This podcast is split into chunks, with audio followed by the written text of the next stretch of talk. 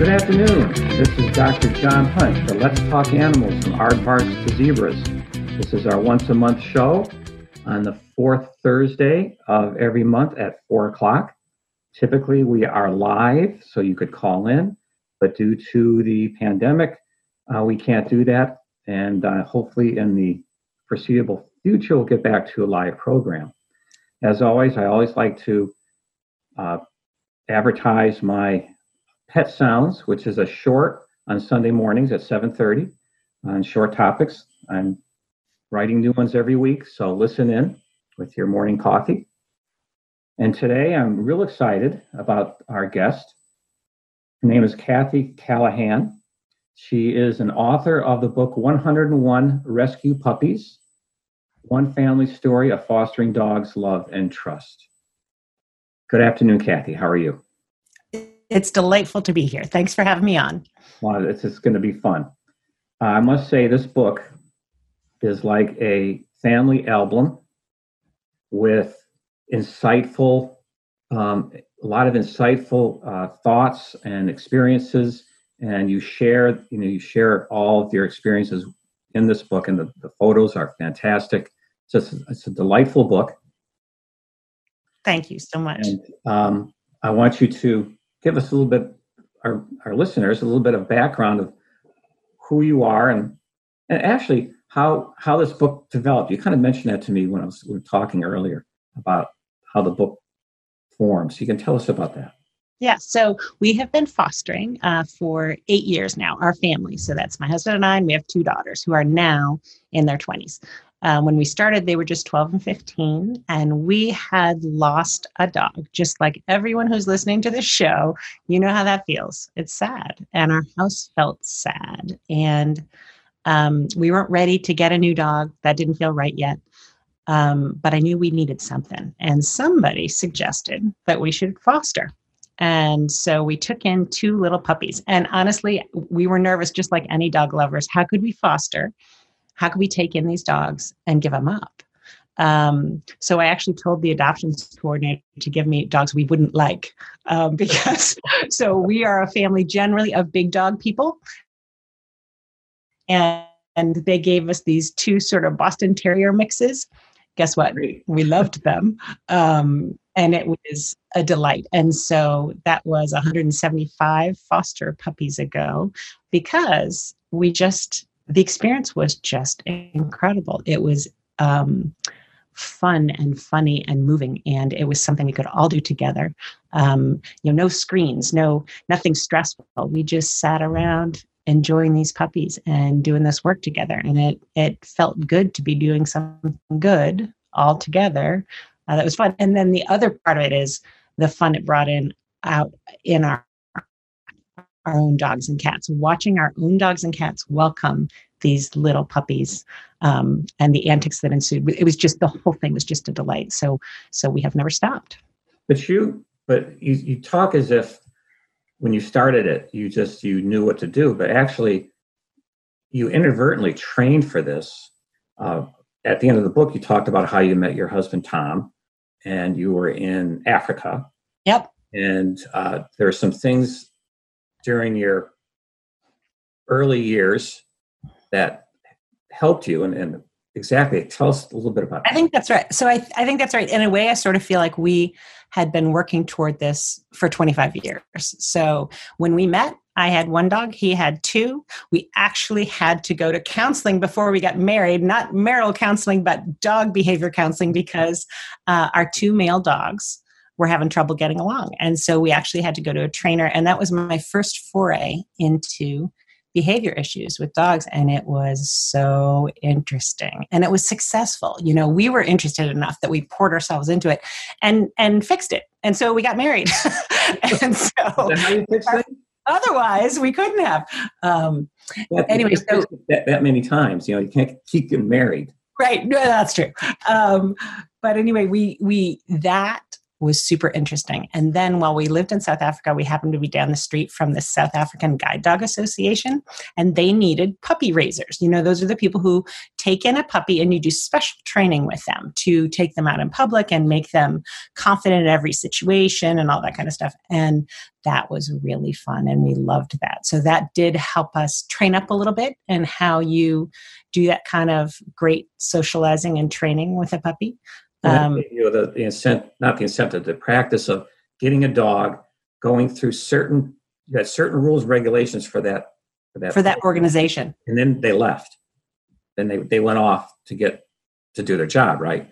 Well, in this particular case, that did not happen. So, so Piper, that was Piper that we took in, and we had her for nine months, and then she was ready to go to the Guide Dog Association place to get her formal training. So we kind of hadn't thought through how sad that was going to be for the whole pack. We knew as humans we were going to miss her, but oh my gosh, the rest of the pack. Keela howled at the gate when the lady came and took away her little Piper. Anyway, so we were sad. However, two months later, we got a call from the Guide Dog Association that they were kicking out the whole litter from training because, not because they weren't good, they were in fact fantastic, but the mom had developed epilepsy, and they felt that it was a, uh, a you know, you can't have a guide dog that has that. And so they gave us the right of first refusal. And so, of course, even though we had three dogs, we said yes, and we kept Piper. However, it was training for this whole concept of taking in a puppy and getting them ready to give to someone else, doing the best you can to get them in such terrific shape that they're ready to really go out and do a great job as somebody else's. Little did you know you were training for that. Right, right. No, we had no idea we were going to go on and do this. And when we took in those first two puppies, we had no idea this was going to be a thing. We were just doing it for a few weeks. You know, that's a tip. A typical foster engagement is, you know, two weeks or something. Right. Um, and that's kind of what we thought it would be, but we didn't realize it would be totally addictive for us. Well, what's, so we're going to get a little bit into the concept of fostering, um, using your experience. Uh, so what, what exactly is fostering, and how is it different or the same uh, as rescuing? Because rescue and foster are, are used frequently. So explain yep. what is fostering, so, how's rescuing involved with fostering, and vice versa? Yep. Um, there's just a huge rescuing, dog rescue um, uh, thing happening here in our country. And fostering is a key component of it for many groups, because while, while shelters tend to have brick and mortar places to keep dogs, uh, they don't have enough space. We have something like three thousand, thirty-four hundred shelters, brick and mortar shelters in this country, and like three million dogs. So if you do the math, that's not, they're not going to fit. Uh, so that's where rescue groups come in. And those tend to be, you know, started by somebody who felt sad and wanted to help the situation. So they start a private rescue group, which scoops up the dogs from shelters that otherwise might not have a good future, uh, scoops them up and takes them to a place that where they can be adopted. So typically, you're often taking dogs from um, rural places, often southern places, because that tends to have more more unwanted dogs, and you're transporting them up to a more populated area where where they have a much better shot of getting adopted. However, a lot of those rescue groups don't have brick and mortar, they don't have the money to have a facility and or to pay for boarding. So that's where fosters come in. So Um, fosters can provide a safe landing spot until the forever home kind of shows itself, you know? So um, whether that's going to be, I've had a foster for as short as a few hours. And for me, the longest I think has been about three months. Um, and you're just providing a safe place where, you know, if the dog is already healthy and great, all you're doing is, you know, maybe you're going to work on a little bit of training. Uh, you, you, you try to make them a little bit more adoptable all the time. Some of them need a little bit more work. Some of them are, you know, you're working through um, mal. Maybe they've been malnourished, or maybe um, they've they've they've just got something going on. So you you're trying to nurture them, get them healthy, get them safe, and get them ready so that when the right family person shows up, they're ready to go. So it's kind of um, fostering is part of a, a larger network. Absolutely. You have the you have the um, the shelters uh, that have the animal. Then you have people who are taking the animals from the shelters. That's a, an organization. A lot of them now are not a lot now. have been for a long time, they they take specific breeds. So you get yes. collie rescue, lab yep. rescue. So if you're looking for, when people come in, I'm looking for a lab, I'll say, well, go to the lab rescue. But yep. now you have admin, so now you have these people, you know, let's call it a lab rescue organization. So that's kind of administrative, and they have to now coordinate between what the, the shelter and the foster. So how, and you, in, and you, in your book, you talk about admin, administrators. So, yeah. So yes, there are, I have, our group calls them adoption coordinators. Coordinators, yes. Um, so, so the way, how this all structured. Yeah, there's different terminology. So the, the and I have fostered for maybe five different groups, and they have all done this part kind of similarly. So so the group has some director and maybe has some, you know, somebody in charge of finances and stuff. So, you know, fundraising and how do you spend the money and stuff. And then you have people typically called adoption coordinators who are the ones who are kind of the caseworkers on a particular dog. So they are the ones who are are talking to the shelter where the dog originates, decides to, you call it pulling the dog, decides to choose that particular dog, you know, looks at that dog, says, yes, we could really do well with that dog. Let's, I think we could get that one home. So let's pull that one. Um, they organize the transport of that dog. So we have people, we have volunteers who will drive um, from the shelter all the way up here. Um, and the adoption coordinator will supervise that whole event and then supervise which foster is a good match for that dog. And then will be the one who looks through the applications that come in for that dog. And in our case, um, calls and does a phone interview to just talk to the person about this dog in particular and their situation, what they're looking for, and trying to make sure it's a good match. Then um, hooks those folks up with me so that there can be the the eventual meet and greet, the visit, to see if it's see if it's love. Well, the coordinator uh, is usually down, let's say down south on in Mississippi, or could it be actually up- no? So, so our coordinators are here, up here. I'm in Virginia, and so the coordinator is here. But she, our rescue, for example, has maybe ten partner shelters, and those are kind of nearby. I mean, they're in ne- neighboring states. So ours are um, North Carolina, South Carolina, West Virginia, and just Southern Virginia. So maybe ten different shelters that we work with all the time. And those shelters tend to be overwhelmed with too many dogs. So we have, I don't know how many ad- adoption coordinators, maybe we have five adoption coordinators, and they each handle maybe two shelters. So they develop a good relationship with the people who work at those shelters. So they're in constant communication about which dogs might be good to send into rescue. And for, for in particular, you want to get puppies and pregnant moms, nursing moms out of the shelter system, because that's just, um, those puppies are going to be too vulnerable to infection in that kind of atmosphere. They need to get into foster care. Um, so those in particular get transported quickly into like a house like mine.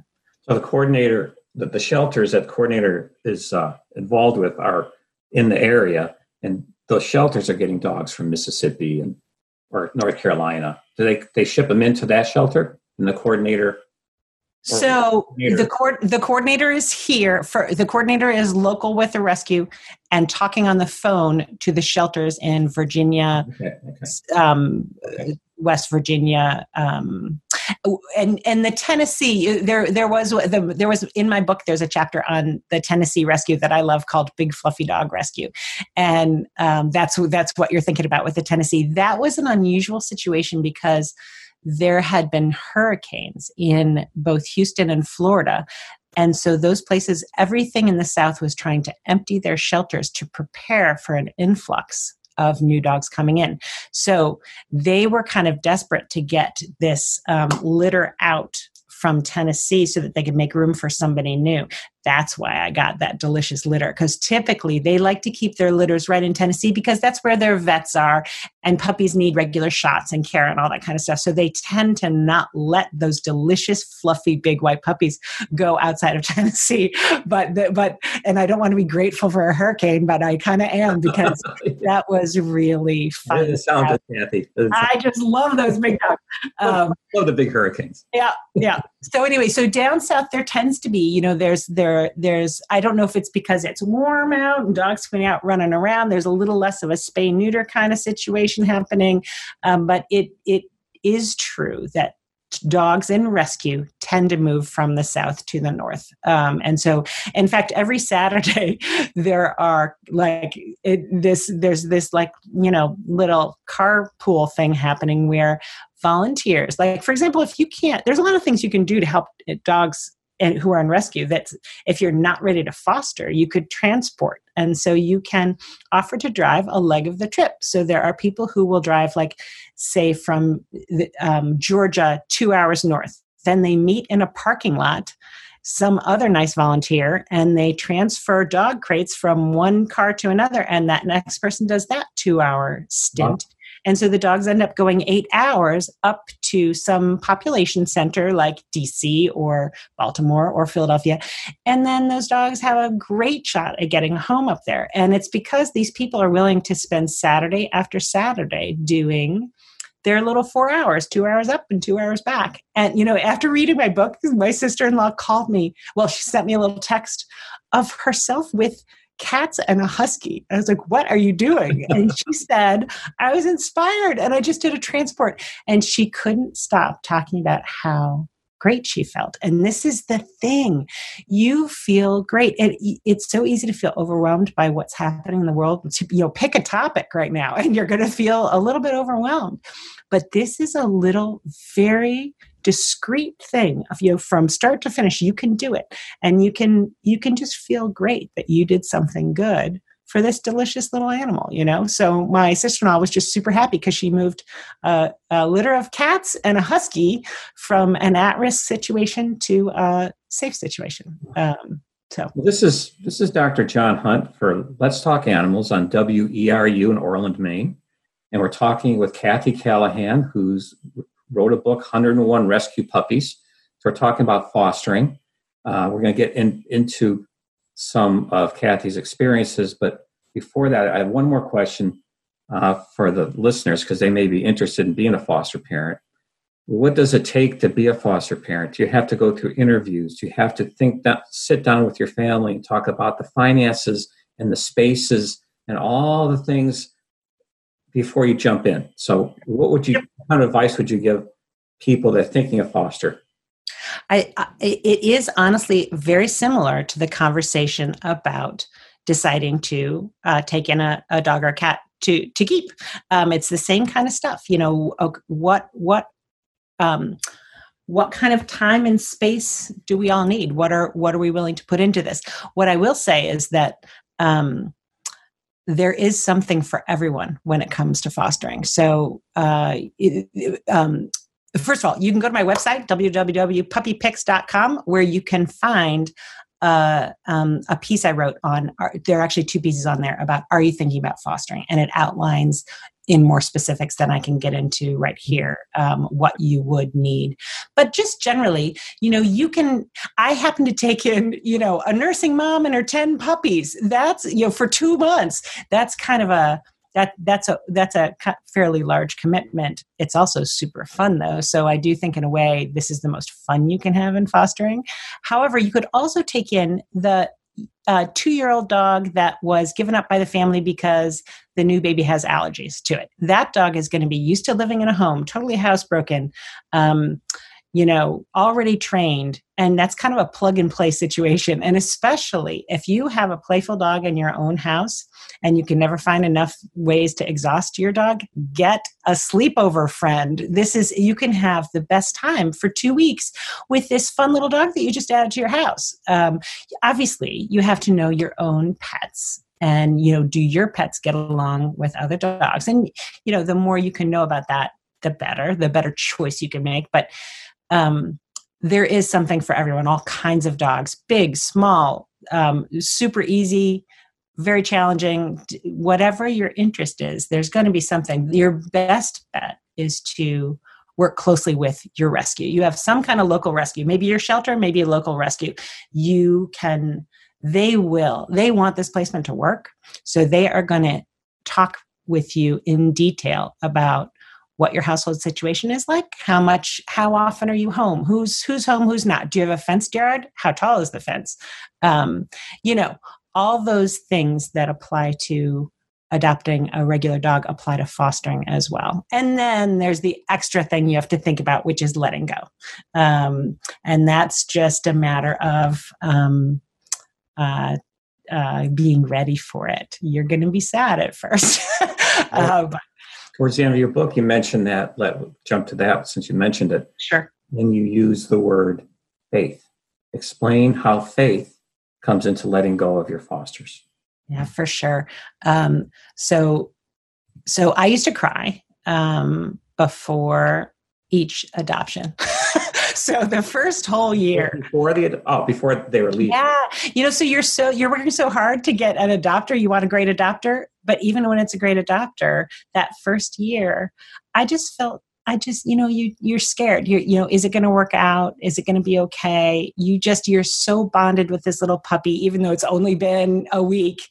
Um, and you it's it it is hard. You do love them. You love them the second they get here. And then it is hard to give them up. And you're worried they're so settled here, you know, are they going to think I've betrayed them? And then what happens every time is three days later, you're getting these incredible photographs texted to you from these people who are telling you they can't even remember life without this dog. And your puppy that you thought was, you know, so secretly you thought would never be as happy somewhere else as they were with you. Oh my gosh, you can see it. They are right where they're supposed to be. And oh, when that happens again and again and again and again and again, you start to just kind of think the universe is with you and that this is just you. All you need to do is do your part and the rest is going to fall into place. That's truly how it starts to feel. So, um, I really don't worry about it anymore. Um, well, so I, you, you, the the way you react to the new owners enjoying it, you could have just as easily gone the other way and felt jealous. Do you ever feel jealous that the new home is they're you know, happier than with you? That's so interesting. No, I, I, you know, no one has ever asked me that question. That's a great question, and I don't feel that way. I, I don't. I, I think it's just. Well, maybe, you know, we do have plenty of our own animals that we love to pieces. And so every time when we do, you know, if we were to think of keeping one, it's so clear that it would take away a little bit from our own pack, you know, um, that, uh, you know, we really do love our own. So I think if we didn't have any pets and then I saw a dog, I, a puppy I had just adored being super happy somewhere else, I'd think, oh, shoot, I blew it. But no, I have never felt that way. I'm simply so grateful and so happy when I see that, that joy.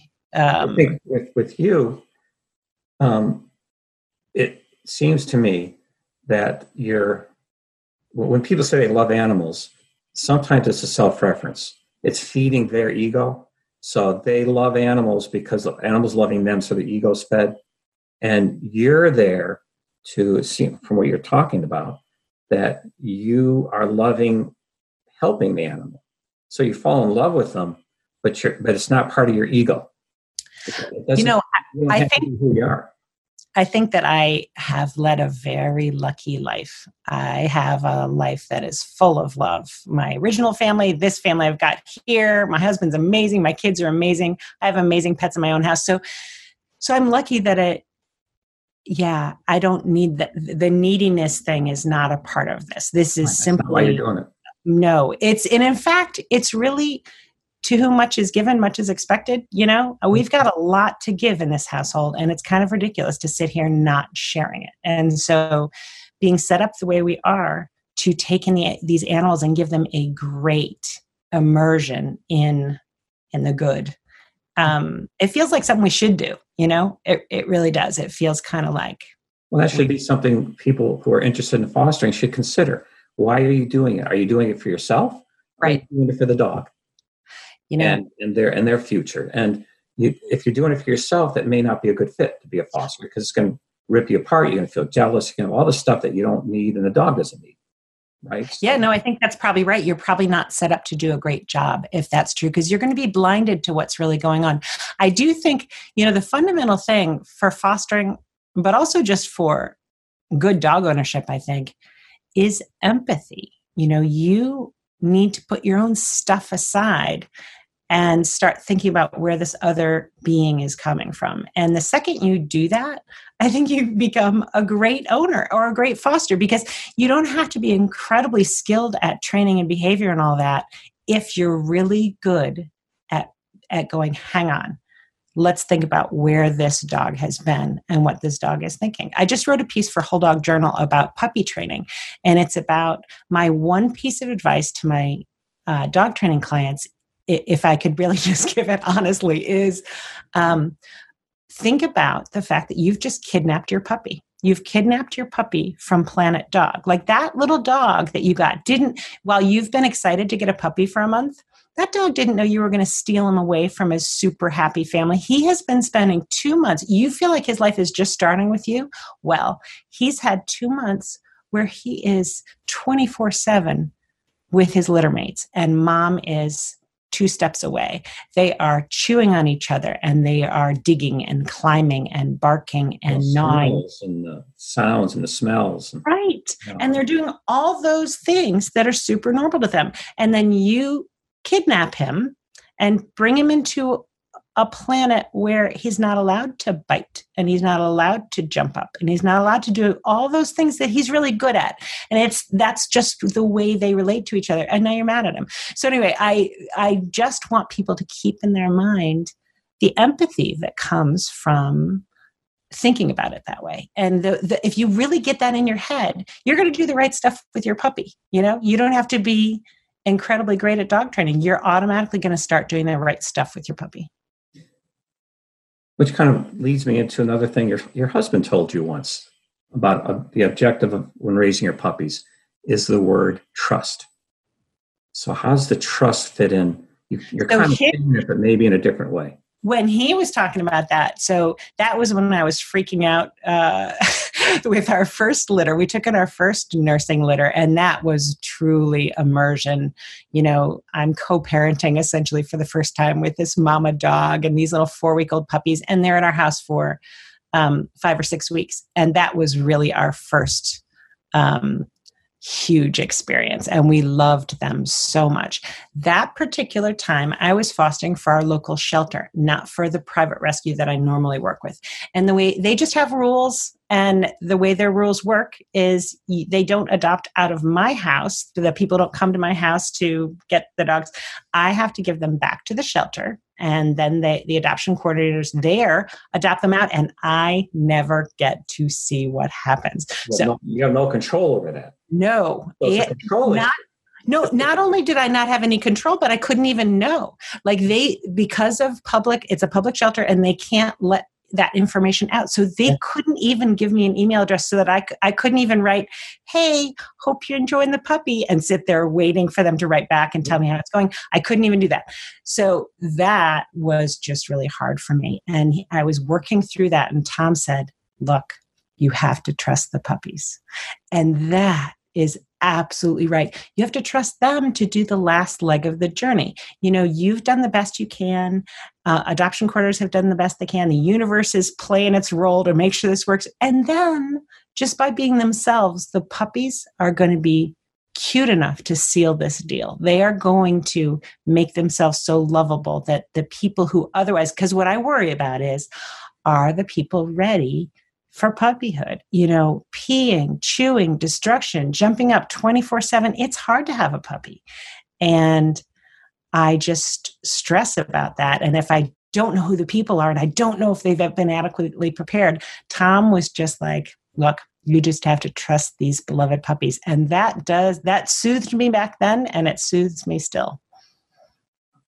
So along those lines, you said you learned in the book, you said you learned to block thoughts about dogs you can't help. In other words, you can't, I, I guess the reference is you can't foster. You know about them, but you can't help them. Yep. And you said you learned to block those thoughts out. Tell us I just, a little bit about that.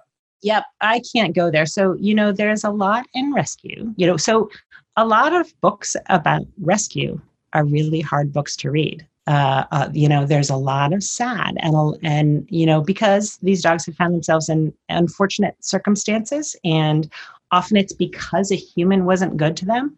Um, and that stuff can get you pretty riled up and pretty sad.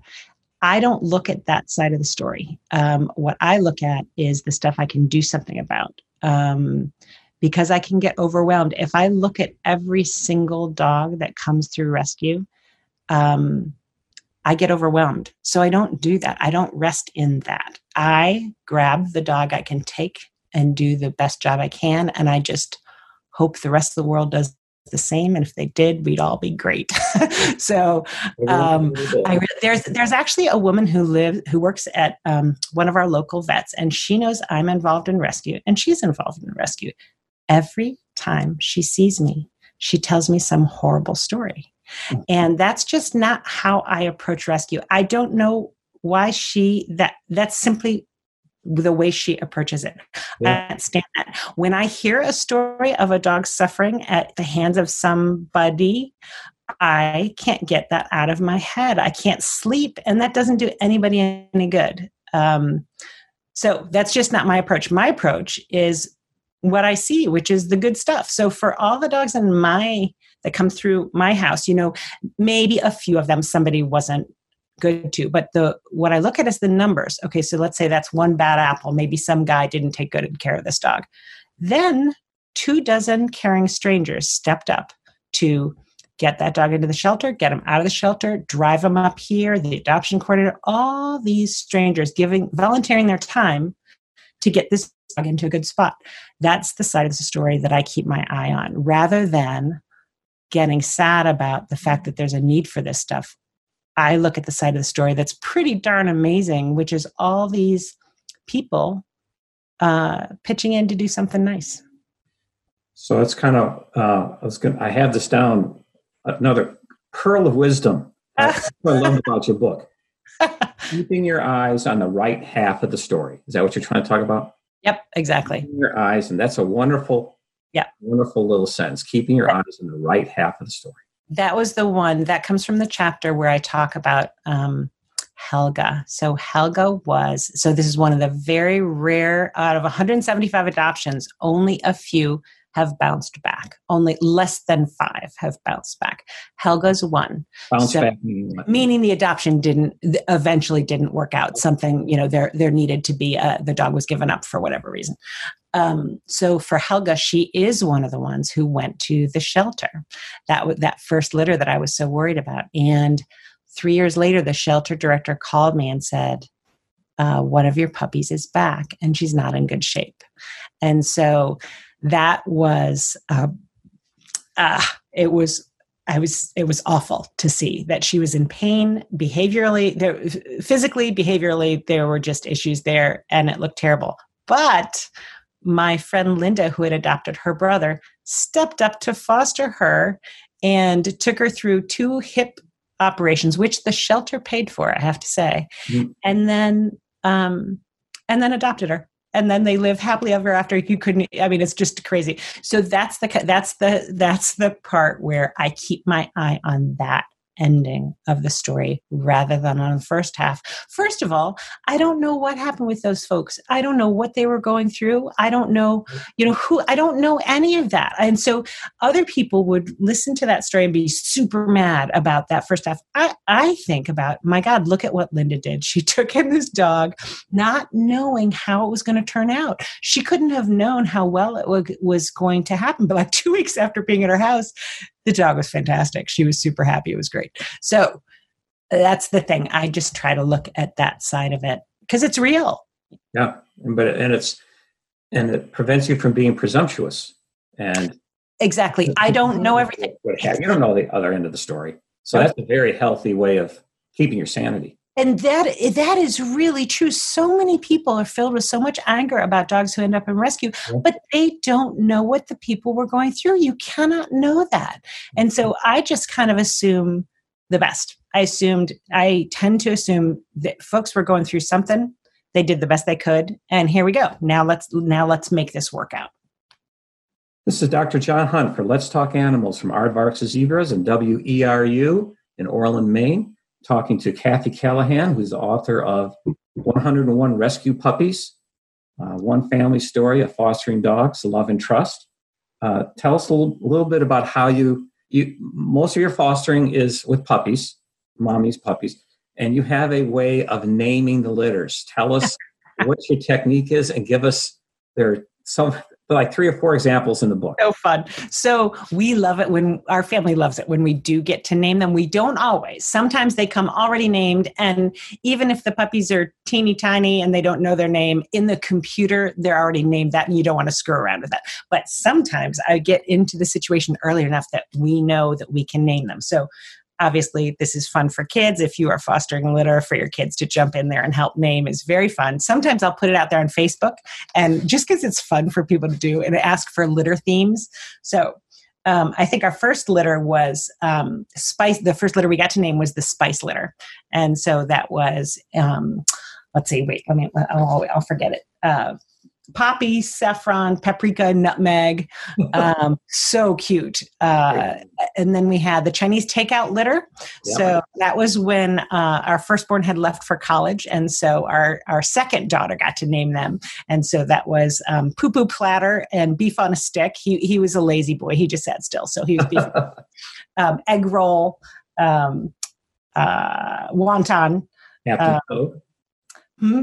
Captain To Captain So, exactly. Captain So. Yep. We're going to talk about him in particular in a minute. All right. All right. Um, we had the, just this, our pandemic pups this spring, we named after cereal. So Cheerio, Loop, like Fruit Loop, Chex, Applejack. Had a puppy named Fruit Loops. You know what's great? So we named it for Fruit Loop, and they they kept the name Loop. So we just love it. She lives around here and her name is Loop. Loop. Um, That's great. Yeah. So cute. Um, And then my daughter was in marching band, and so we had the percussion litter of bongo, marimba, gong, timpani. Anyway, it is super fun. And the point is, these, it, you know, we aren't, we want adopters to be able to easily rename their dogs. We don't want them to feel like they're stuck with some name that doesn't work for them. So sometimes we kind of pick goofy names so that they feel very free, of course, to rename the dog. Because these puppies, and and and frankly, we talk about them using the name, but I don't sit there calling them that name. Because I, I, we just call them puppy puppy when we're talking to them, because we oh, don't want to good. learn a name yeah. that isn't really going to be their name. Um, but often what's funny is, you know, I do, I overpost. I post because I'm trying to get homes for them. And also a lot of people just get a kick out of it. It's just a happy little spot to watch my Facebook and Insta accounts, because you watch these puppies come in, you watch them grow up a little bit, and then you watch them go off and get a home. So the truth is they're little celebrities by the time they get adopted. So sometimes people can't even think of renaming them because they came to love them as Checks or whatever the name. That's was. How they met them. Yeah, yeah. Little things running around licking you and all. Yeah, yeah. Absolutely. Well, Captain Sue, is that how you pronounce Sue? I don't. You know what's funny? I don't. Even, we always just called him the General. So it's General So. I mean, it's General So. General So. That's how he started. General So. Yep. And yep. You mentioned General So as a, um, well, in common terms, a dominant, a dominant. Uh, puppy. However, you shifted it a little bit to very unique and very perceptive. You call them a responsible leader. Yep. So tell us about the General and why he became, how an example of how he was responsible, because you have an example of that, and yep. then how his name changed. Yep. So we, so, you know, one of the fun things about taking in a litter is watching those personalities emerge. Because they really do. You pretty early on, you start to see little things. That doesn't mean it's going to stay for sure, but you can definitely see some things start to show up. And with with um, the General, um, what we saw is just leadership. So you come in, and he would be the ver- very first one to notice you coming in. Uh, and he would walk on over to you, and he was always confident. Um, and he just had a maturity about him. He seemed older than the other dogs. He seemed to know what was up all the he time. He wasn't pushy. Not pushy. And that's the thing. No, not pushy. He wasn't that kind of, a, no, it's not like he wanted to get to the food first or something. He was just the first to understand any situation. You know, you would uh, just the first to be noticing there was something new, thinking about it, deciding it was okay, modeling, you know, going through it. I mean, it was just, um, and I, you do see that often in litter. So you'll see somebody emerge as kind of a leader like that. And I don't think about it there uh, as a dom, that doesn't strike me as a dominant kind of thing. It just seems to be more to, of a leadership thing. And one day he, he honestly did. I was sitting um, in my little office typing, and I, I have all these windows so I can see outside. Um, and sometimes I'll pop inside just for a minute and then go back out. Uh, the puppies, uh, that was a beautiful fall. And so they did get to spend a lot of time playing outside. Um, and sometimes, so I was outside all day with them, but would pop in to do little things like a quick load of laundry or just check my email. I was in checking my email, look out the door, and um, the general is standing up, banging on the door, making this dramatic eye contact with me. And so I opened the door, and he didn't want to come in, and he he started running. So I ran with him and realized I wasn't seeing any of his litter mates. I was like, what's up? He took me around the corner of the house to the window well, where two little mischievous pups were down in the window well, and the others were gathering around the outside, staring down there, not knowing how to help them out. Um, and that is just such a typical thing for that particular puppy, is he he thought that through. You know, he was one of the ones standing on the outside of the window well thinking, hmm, what are we going to do about this? He ran to get me. Like, that's yeah, just impressive. You know, you're talking about an eight-week-old puppy. Right? Blows your mind. I know it. I know it. Oh, but so the, the general was adopted. Yeah, so he was adopted. And here's the thing. The weird thing is, while he was at my house, I always kept thinking, calling him in my own little head, Captain.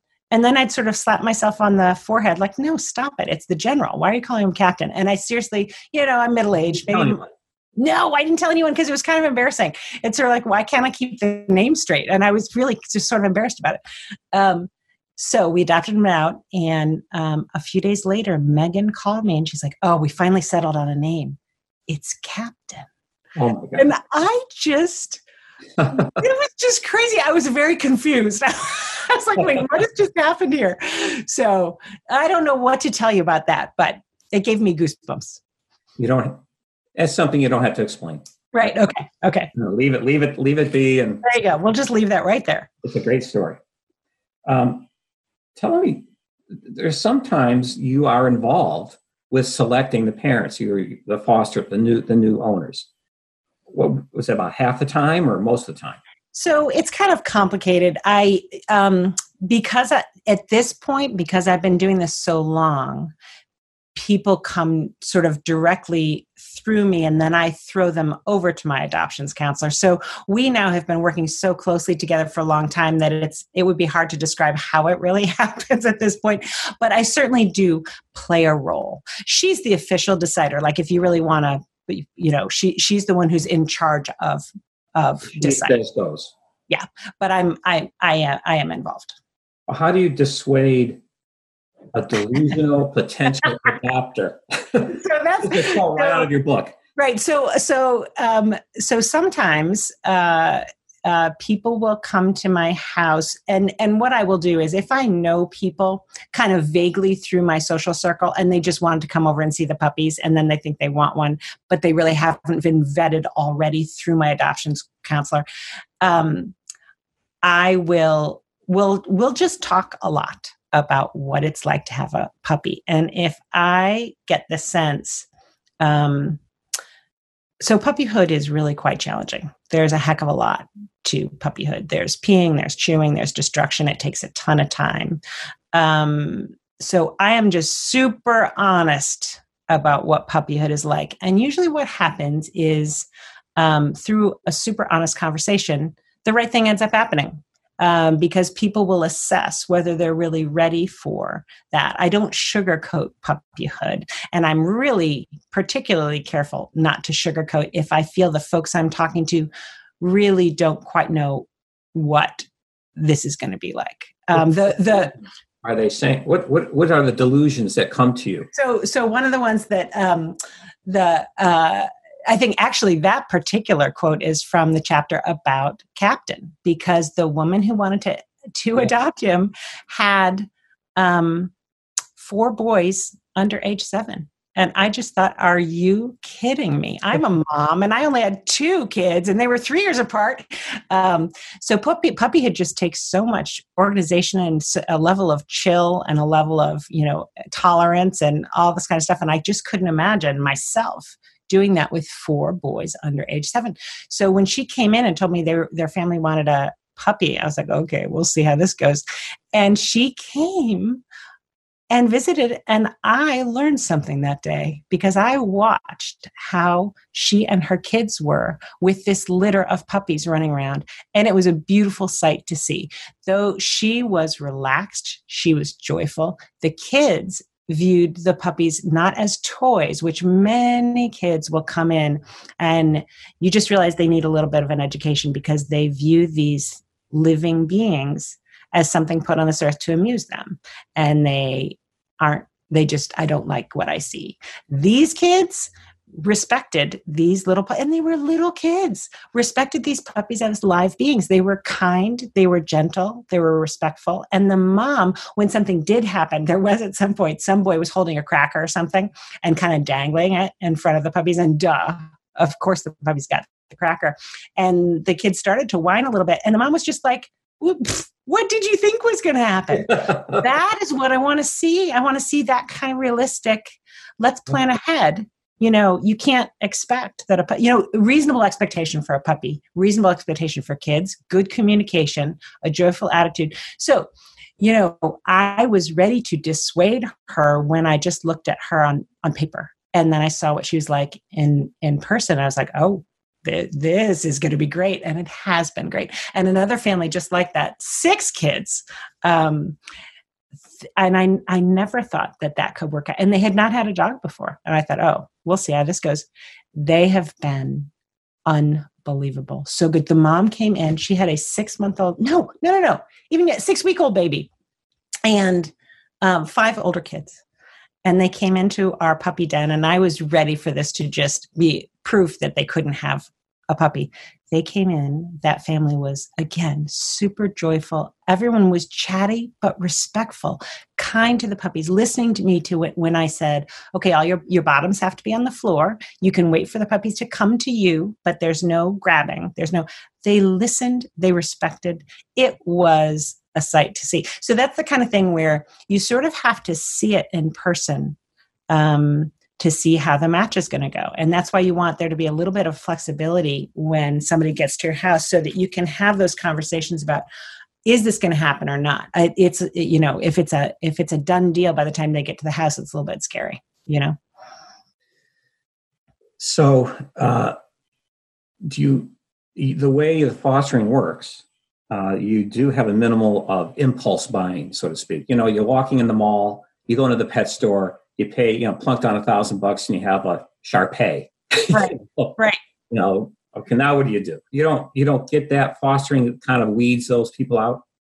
You, I mean, I think the kind of fostering I do re- weeds those people out. We don't, that's just not possible because there isn't that. Nobody could walk by my house, stop by and leave with a puppy. And right. That is delightful because um, I think you really need to sleep on this decision quite a lot. This is, it's a big deal to get a puppy. Um, and I think kind of any dog. I mean, a lot of people like to think about the magic, walk through a shelter, you know, decide on a Saturday morning and walk down the aisles of the shelter and lock eyes with your dog. And, you know, sometimes that can happen, but I think most of the time it doesn't.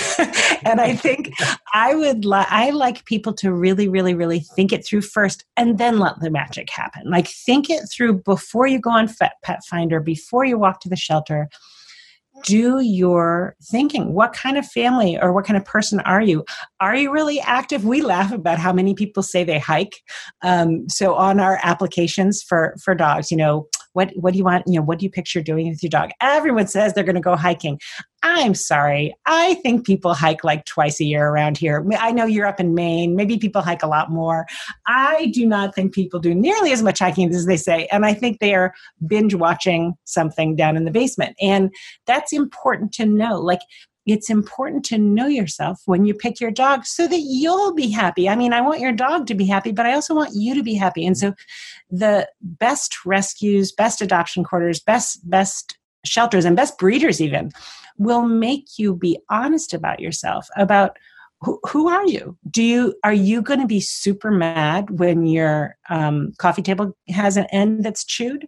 Are you going to freak out when the edge of your carpet is chewed a little bit? How about, you know, um, how active really are you? Are you going to, you know, when it's raining and you have to take your, take your dog out, are you going to be morose? Like, you have to think through dog ownership because it's giant. It's also giant in terms of delivering joy, but, um, y- the best way to get that joy is to be thoughtful about the approach to, are you really people who could get a puppy? Are you really people who could have a border collie? Are you somebody, you know, should you actually get a fat nine-year-old lab who just wants to a wonderful spot to lie down in, in front of the fire? Like, there are those dogs that need homes too. So the more honest you are with yourself, with the rescue, uh, with the breeder, the more, the better that match is going to be and the happier everybody's going to be. And also long walks on the beach. Yeah, no, exactly. Exactly. Exactly. You in Maine, you're lucky up there. Um, just a little personal experience with fostering. Being a veterinarian, I would have foster parents come in and to vet the dog, which we're going to talk about in a minute. Um, and they brought in this, this border collie. And they said he was in this little kennel for the first year of his life. So no socialization, no nothing. And he... Uh, He was just awful. I mean, he was thin. He had hookworms, yes. blah, blah. But he and I locked eyes. And I wasn't looking for a dog. I didn't have a dog. And that was it. My Ben.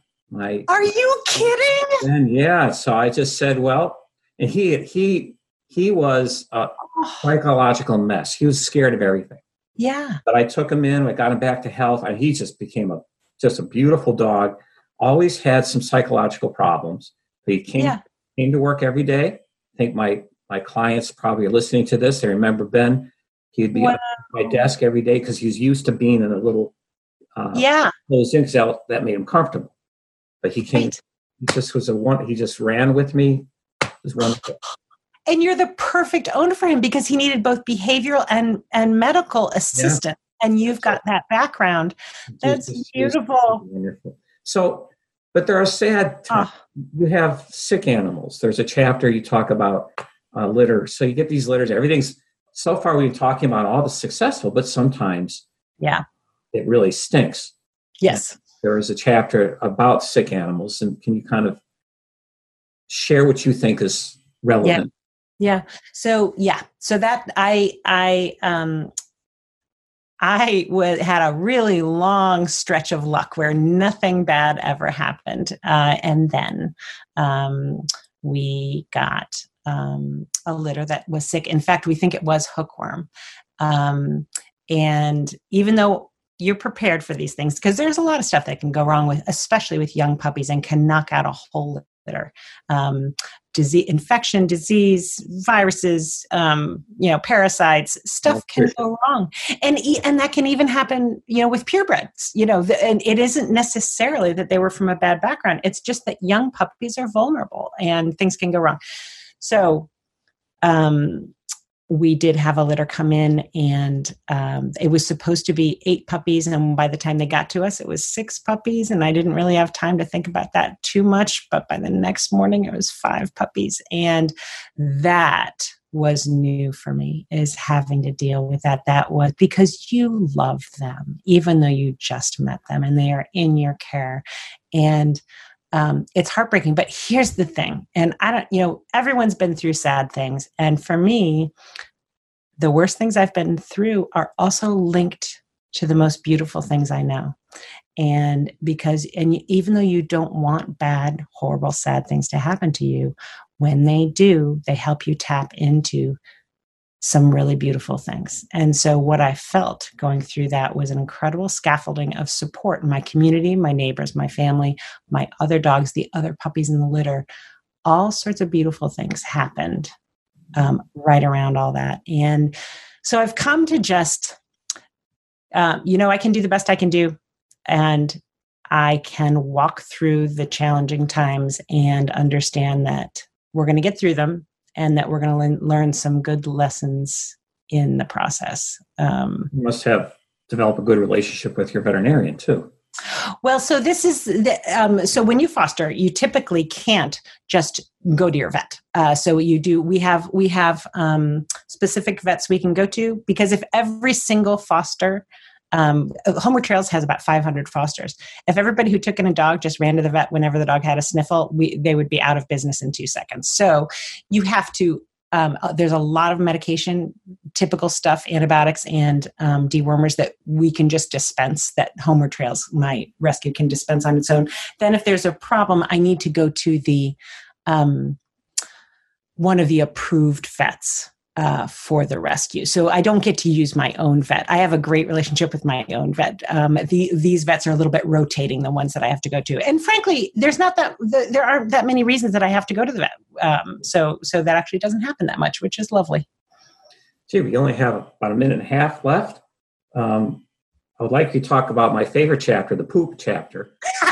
Well, you may not have time for that. The readers have to buy the book. You have to read the poop chapter on your own, guys. It, yep. It, it, it is a, it, it is a wonderful book. It's, the pictures alone is just a fun, fun book of the pictures, but I think your insights that hopefully we shared uh, today Uh, get an inkling of what this book is about. But with a, a minute left, is there anything you'd like to share with listeners of just about the general idea of fostering and your own experience? So I just, what I kind of hope this book will um, do for people is what fostering does for me, which is open a little window on the world that is filled with joy and light. Um, of course, I also hope more people will get involved with rescue, either adopting or fostering. But I also just, you know, there, everybody's got, this is my little way to light a candle uh, instead of um, just complaining about the darkness. And I hope everybody can find their own little way to light a little candle in the world. So a little, little bit. Everyone does their little bit. Yep, exactly. That's that's a wonderful, a wonderful thing to go by. Uh, it doesn't have to be. Awesome. You don't. You're, this is the thing. You don't. You also. You don't have to cure cancer. You know what I mean? Like, you can do a tiny little thing and it can end up steamrolling and actually feeling like a pretty big deal. Um, and that's, that's a, it's what, what a lucky spot to be in. Thank you, Kathy Callahan, author of one oh one Rescue Puppies. I bet, I guess you can get it on anywhere you like to buy your books. Yep. Yep. It's really, it's a delightful book. It's, it's been a delight talking with you and meeting you. Right back at you. We can do it again sometime. Absolutely. I hope so. Next book about, I want, I want your next book about your, the poop book. All right. All right. We'll focus on poop for the whole time. And then we can talk about poop for an hour. Well, my, my listeners and my clients, they, they know me, so they would expect that. So. Okay. Excellent. This is John Hunt for Let's Talk Animals from Aardvarks to Zebras. And until next time, enjoy your pet and don't forget to give them a hug.